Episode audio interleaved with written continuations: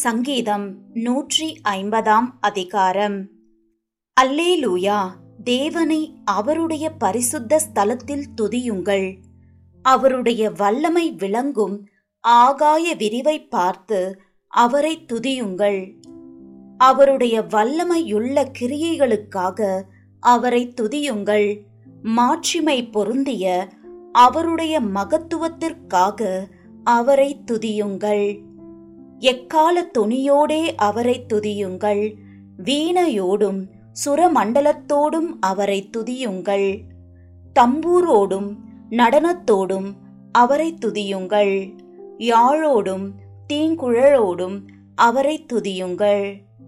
ஓசையுள்ள கைத்தாளங்களோடும் அவரை துதியுங்கள். பேரோசையுள்ள கைத்தாளங்களோடும் அவரை துதியுங்கள். சுவாசமுள்ள யாவும் கர்த்தரை துதிப்பதாக. அல்லேலூயா.